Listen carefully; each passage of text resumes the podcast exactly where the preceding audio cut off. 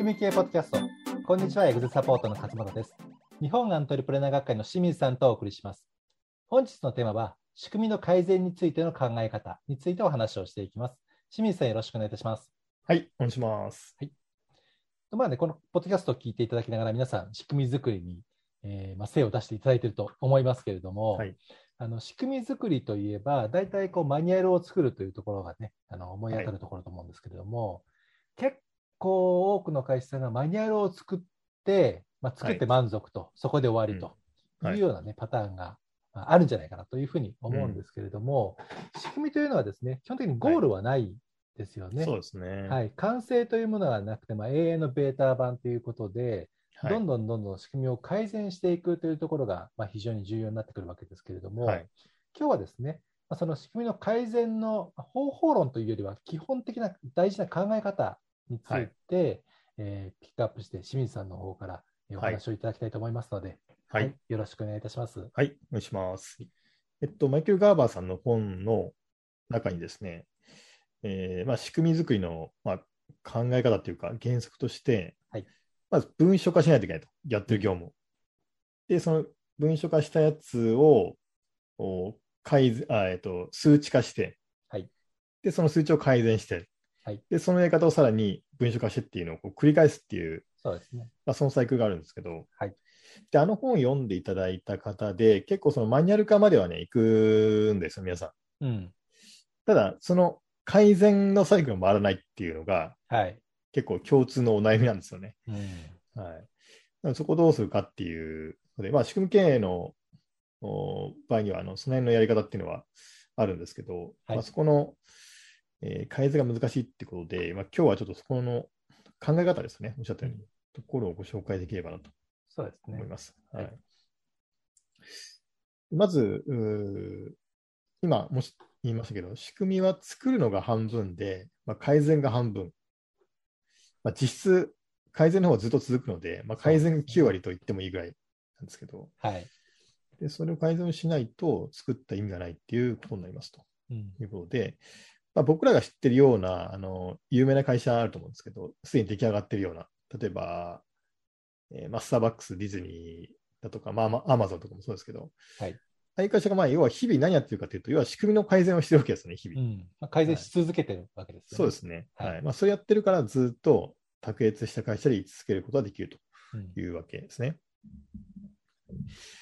で、えーまあ、そういう前提の上で、改善の基本的な考え方を5つ今日は、えーご紹介したいと思います。はいまず1つ目が、えーと、標準があることで初めて改善ができるといううんことですね。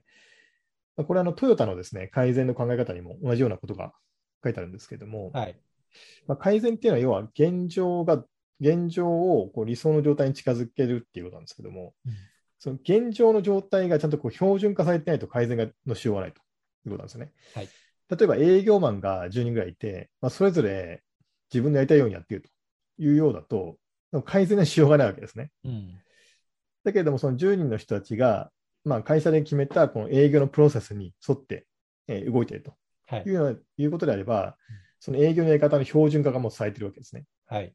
まあ、ここまでは仕組み作りということになりますね。うんで、その標準的なやり方っていうのを、じゃあ、その、もっといい方法に変えていくっていうところが、まあ、改善になるということなんですね。うんなので、まずこの標準化がされていないと、改善にしようがない、しようがないということなんで、はいえー自分たちのやり方がっていうのがバラバラの場合には、まず標準化からスタートしないと、はい。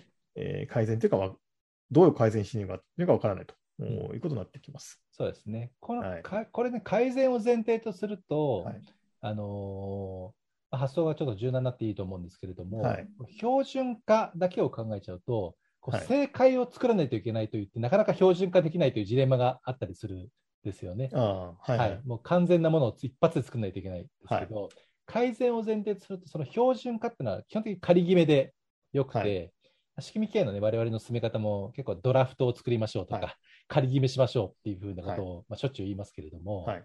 それを決めるっていうのは、それをまあ標準、一回はい仮に決めちゃうっていうことにして、でそこからこう改善を回していくっていうふうにね、やると、こう改善サイクルが早くいくんじゃないかなというふうに思いますので、そうですね。はい、改善ありきで常に考えるっていうのはすごい大事かなと思います。まあ、標準っていうのはあくまで現時点で一番良いと考えられるやり方。そうですね。はい。で、これがまた1ヶ月経って結果が変わってくると、うん。あ違うまた違ったねという話になるので、はいそれで改善すればいいというまあことになるということですね。はい。はい、で、これが1つ目で、え2つ目はですね、えー標準と改善度合いを数値化するとうんいうことですね。まあ、これ1番目とセットの話なんですけども、まず標準的な作業を行っているときにどれぐらいの成果が出ているかっていうのを、えーまあ、数字で測るということですね。はいで、この数字というのは、まあ、様々な単位があって、まあ、売上というかその金額で出てくる場合もありますし、なんかパーセンテージで出てくる場合もありますし、なんかポイントで出てくることもあるんですけども、要するに今どれぐらいの状態なのかっていうのを数字で把握するっていうことが大切ですね。うんまあ、測定できるように、はい改善するためにはね、はい測定できないといけないというところではい。ですからね。そうですね。はい。で、その上で、まあ、何かを変えてこう改善するわけですね。うんで、その改善した後にどれぐらいの数字が上がってるかっていうことをまあ測る必要があるわけですね。はいで、これ場合によっては下がる場合もあるわけですね。うん。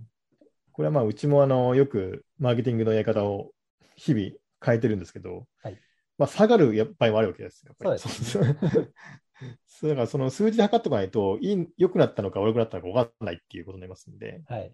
えー現在どれくらいかっていうのと、あとどれくらい改善されたかっていうのをうん数字で測るというのが2つ目になりま。そうですすね。そうそう。改善と言いながらも、必ずしも向上するとは限らないので、打ち手が。そうですね。そうですはいね。まあ、それね、あの、下がってしまうっていうことも含めて、はい。改善、長く改善していくとはい。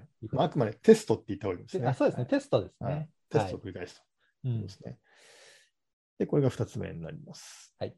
で、3つ目はですね、ちょっと考え方の話なんですけれども、うんえーその高い理想こそが改善の意欲を生み出すはいということですね。で、改善を続けていくためにはですね、まあ、高い理想がないとダメですよということなんですね。はいこう会社の中でみんなが今の状態で満足していれば別に改善する必要がないわけなんで、うん。えーもっと良いやり方がないか、もっといいやり方がないかっていうのを常にこうそう意欲づけをしていかないといけないですね。はいでそのために社長が考えないといけないことは、やっぱり会社としての高い理想うんで。すね。もっといい会社を作るんだという理想があーないと、えーまあ、現状維持でいいやということになってしまうわけですね。はい。まあ、はい基準を高くするっていうところですね。そうですね。基準と言い換えてもいいですね。うんはいこれのちょっといい例としてね、最近見つけたのが、はいあのボールペンでジェットストリームというやつがはい。あるんですね。これ、三菱鉛筆の、まあ、大ヒットしたボールペンですね。はいちょ。っと私、これあんまり知らなかったんですけど、うん。結構周りの人はみんな知ってて使ってるよみたいな話だったんですけど、えでこれ何かというと、他のボールペンと比べて非常になんか書き味がいいとか、え。うん。あーね、書きやすいっていうことらしいんですよね。はい。で、普通に考えたら、ボールペンってもう、なんていうかな、コモディティだし、そうですね。成熟してるから、はい。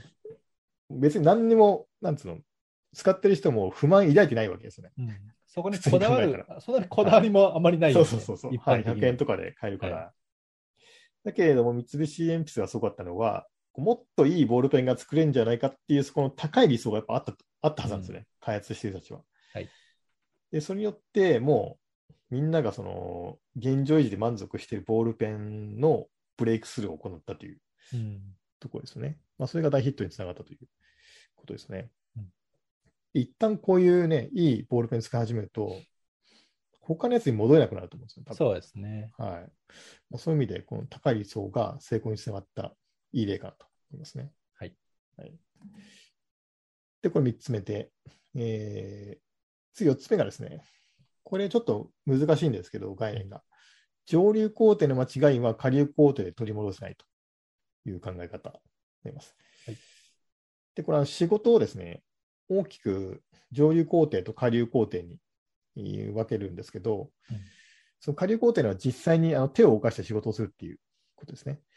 で上流工程はどっちかというと計画作りとか企画の、えー仕事になります。で、会社の中では、まあ大体上流工程ばっかやってる人もいるし、下流工程ばっかやってる人もいるし、両方やってる人もいるっていう、まあ、そういう混在してる状況になると思うんですけど、うん。この下流工程の仕事の改善っていうのは、なんていうかな、あの、限界がやっぱあるんですよね。どんなに改善しようと思っても。で、それはもうちょっと改善しようと思ったら、より上流工程の方の考え方とかやり方を変えないと、うん。えー改善には限界がありますよという、まあ、そういうお話ですね。はい。そうですね。戦術のミスは戦略、あ戦略のミスは戦術で取り返さないってことですね。そうですね。はい。で、一つ、あの、これ、昔のお客さんの例でお話ししたいんですけども、その会社の営業マンが、あの、多忙を極めているということで、まあ、残業が非常に多かったんですね。うん。で、なんで忙しいのかと聞いてみたところ、要するにお客さん向けの提案書作りが結構大変だとはい。いうので、まあ、残業が多かったんですね。うん。じゃあそのまあ状況を変えていきましょうという話になるんですけれども、でこの場合、その提案書作りというのは、要は手を動かすので、下流工程の話ですね。はい。でそこを改善しようと思ったら、例えば、そのパワーポイントとかね、まあ、ワードで提案書を作るんであれば、そのなんていうかスキルというか、操作の能力、はい。まあ、これを高めて、作業効率を高めるっていうのが普通に考えたらありえるありますよと、うん。あと、提案書のテンプレートを何てかをまあ共有しておけば、まあ、それをカスタマイズすることで、まあ、ある程度作業効率が上がりますねという話なんですけども、はい。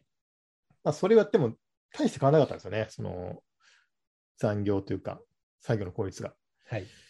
で、この、じゃあ、えー提案書作りっていう下流工程の根本的な問題っていうのは、要するにその商品とかサービスっていうのが、まあ、多種多様であったと。で、そのお客様ごとにそれらをこうカスタマイズして提案書を作って、えーやっていたので、その個別の案件一回一回ずつこう提案書を手作りしないといけないっていうね、まあ、そういう状況だったんですね。はい。で、これどっちかというと、えー上流工程の課題なんですね。商品戦略とかサービス戦略の話なんで、はいでその多種多様なお客様に対して多種多様な商品、サービスを販売しているという、そこの戦略ですよね、上流工程。ここを変えない限りは、えーいくらね、営業マンが頑張っても残業は減らないという話になってくるんですね。うん。なので、これがあの今、ただ下流工程、えーあの上流工程の間違いは下流工程で取り戻せないという、まあ、一つの例ですね。そうですね。まあ、僕もその業務の、あのーサポートするときに、業務分類とかをしてもらって、整理してもらうことが結構あるんですけれども、はいやっぱりその、いわゆる自分のその出してる成果っていうのは、時間の使い方で何のタスクに自分の時間を使うかですので、まあ、うん清水さんおっしゃるように、その使い方とかややり方を変える、微調整すれば、ちょっと効率は上がりますけれども、はい。あの目の前のそのタスクではなくて、一体それを何のために使うのかっていうところの大きな枠組みがずれてると、大してこう結果が出ないんですよね。改善としては低いので、はい。大元のところをですね、考え方を変えない限りダメとなると、やっぱ戦略の方に行ってしまうと。はい。うん、っていうところでですね、最初のこの戦略作りというのは非常に大事かなってやっぱ思いますよね。はい。はいそうですね、うんはい。これが4つ目になります。はい。で、最後の5番目ですね。まあ、とはいえ、これは逆の話になるんですけども、戦術の違いも結構大事だという話で、うんえーこれは日本語であの関所依頼というええ言葉がありまして、これはつ、えー、と小さいことを積み上げて大きなことをなすとうんいうことで、まあ、二宮尊徳さんのね、えー有名な言葉なんですけど、ね。はいまあ、これはもう改善にとっては基本的な考え方うんですよね。はいで、まあ、これはちょっと一つ例を挙げたいんですけれども、あのーイギリスのですね、まあ、自転車レースのチームがあるんですよね。うんまあ、例えばヨーロッパだとツール・ド・フランスっていう有名な自転車レースありますありますけれども、はいまあああいうところに出るチームっていうのがあるんですね。うんで、そのイギリスってまあ結構ね、大国ですし、えーまあ、いろんな経済力もあったりすると思うんですけど、この自転車レースでね、なかなか勝てなかったらしいんですよね。うんここ100年間ぐらいずっと負け続けてるっていう状況があったらしいんですよ。はい。で、そんな中、まあ、新しいね、コーチがついたんですね。えーブレイルズ・フォードさんっていう人なんですけど、はい。で、この人がコーチになってからですね、そのツール・ド・フランスで5回優勝したんですよね。うん。100年間全然勝てなかったのに、この人がコーチになったおかげで5回も優勝できたっていうはい。ことなんですよね。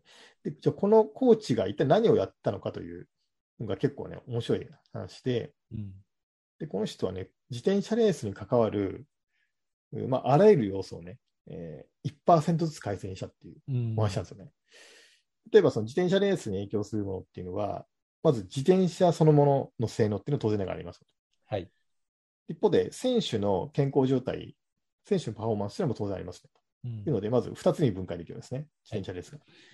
で、さらに、えー自転車の方は、例えば、ペダルの性能とか、うんサドルの性能とか、ハンドルの性能とかっていう感じで、もう様々なパーツに分解できるわけですね。そうですね。まあ、多分自転車だけでもね、わかんないけど、100個ぐらいあるんですかね、パーツが。はい。で、そういうふうに分解して、それぞれのパーツをもう1%ずつ改善すると。より良いものをするとうんいうので、こう自転車を仕上げていくっていうやり方を取ったんですね。はい。一方の選手の健康状態にもついても同じようなやり方をとって、例えば、えー睡眠がうまく取れていないとパフォーマンスが落ちるので、じゃあ睡眠大事じゃないということで、じゃあ睡眠するときの、例えば枕はどうかとか、はい。マットレスはどうかとか、布団はどうかとか、えーその寝る時間はどうかとかね、まあ、そういう細かいことについて一つ一つえー改善してたと。はい。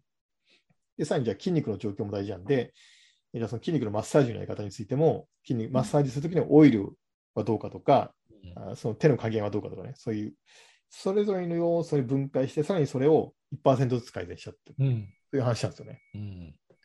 で、その1%の、要するにべき上になりますんで、トータルのパワーっていうのが。うん。それで最終的にチームのパフォーマンスが高まって優勝でするようになったっていう、まあ、はいそういう話なんですね。うん。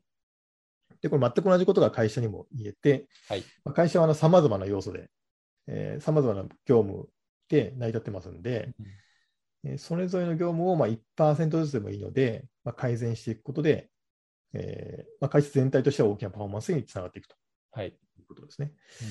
まあ、これ有名な話ですけど、1日1%ずつ改善すれば、1年で、えー、と37倍かな？になるっていうね、はい。福利効果がありますんで、うん。えーなんか改善っていうのは、その、まあ、さっき言った戦略面での大きな変更っていうのは大事だし、はい。かつ戦術的にも細かいところをちょこちょこやっていかないと、うんえーちょこちょこやっていくことで大きな違いにつながるということですね。そうですね。はい僕もね、はいこの話がすごい好きで、はい。はい、やっぱその業務の改善っていうところで、大きい数値を改善するために、いかにそれをこ細かく細分化して見るかっていうのが非常に大事だなっていうふうに思うんですよね。うん。だから業務のプロセスもそうですし、はい。当然タスクもそうですし、はい発想として、あの集客販売プロセスの中でも言ってることなんですけれども、その例えば顧客数を増やしたいっていうような、あの大きなものをこうどんどんどんどん要素に細分化していくと、お客さんって既存のお客さんがいるし、新規のお客さんがいるよねと。はい。で既存のお客さんはそのリピートをしてくれる、リピート回数とか、まあ、率とか、あとはい。新規の場合はね、その制約率とか商談数とかっていうところがどんどんどんどん細分化されて、うん。で商談数っていうと、例えばそのし、えー、とどれほど商談ができるかっていうと、紹介してうん。もらってからの商談とか、広告経由での新規の個別相談であるとか、検索経由でっていうふうに、打ち手によってもどんどんどんどん細分化されていって、それがまたね、ね、手段がどんどんもっともっと細分化されていく。こうん。の細分化をすればするほど、あのやるべきことが具体化してきて、まさにこのセクション偉大という言葉のように、はい。1%の改善が取りやすくなるんですよね。そうですね。うん、ですのでですね、これは本当にあの僕もビジネス上には非常に大事にしている細分化とは言ってるんですけれども、ははいい。もう細分化は力だって言ってるんですけど、はい。そうですね。これはね、非常に重要なあのポイントかなというふうに思います。はい。はい。まあ、というわけで、今、5つちょうどいきましたがね。はい。うんというまあ、基本的な考え方ですね。はい。はい。ありがとうはい。で、これあの、ね、じゃあ、それらをどうやって改善していくのかっていうところの、はい。まあ、改善案についてはですね、まあ、それぞれの会社さんでやり方あると思いますけれども、はい。参考になるのが、えっと、ポッドキャストでも以前にご紹介させていただいた、はいあの国家公務員のためのマネジメントテキストはい。というものがありまして、まあ、それ、ねそのまま国家公務員のためのマネジメントテキストっていうふうに検索していただくと、まああのまんまはい PDF がダウンロードできますので、見ていただきたいと思うんですけれども、はいその中で、ね、業務の見直しの着眼点として、まあ、例えばその業務を廃止する、やめるとか、うん。えー一つにまとめるとか、ではい。分割するとか、何かにこう置き換えるとか、自動化するとかうんっていうふうな、まあ、方法がですね、えー書いてありますので、はい。そういったものを参考にしながら、改善策を考えて、うんで、実際に取り組んでみるというふうにしていただくといいんじゃないかなというふうに思います。はい。でというわけで、えー本日はですね、まあ、仕組み系ポッドキャスト、仕組みの改善についての考え方をお送りしました。はい。それではまた来週お会いしましょう。ありがとうございました。ありがとうございました。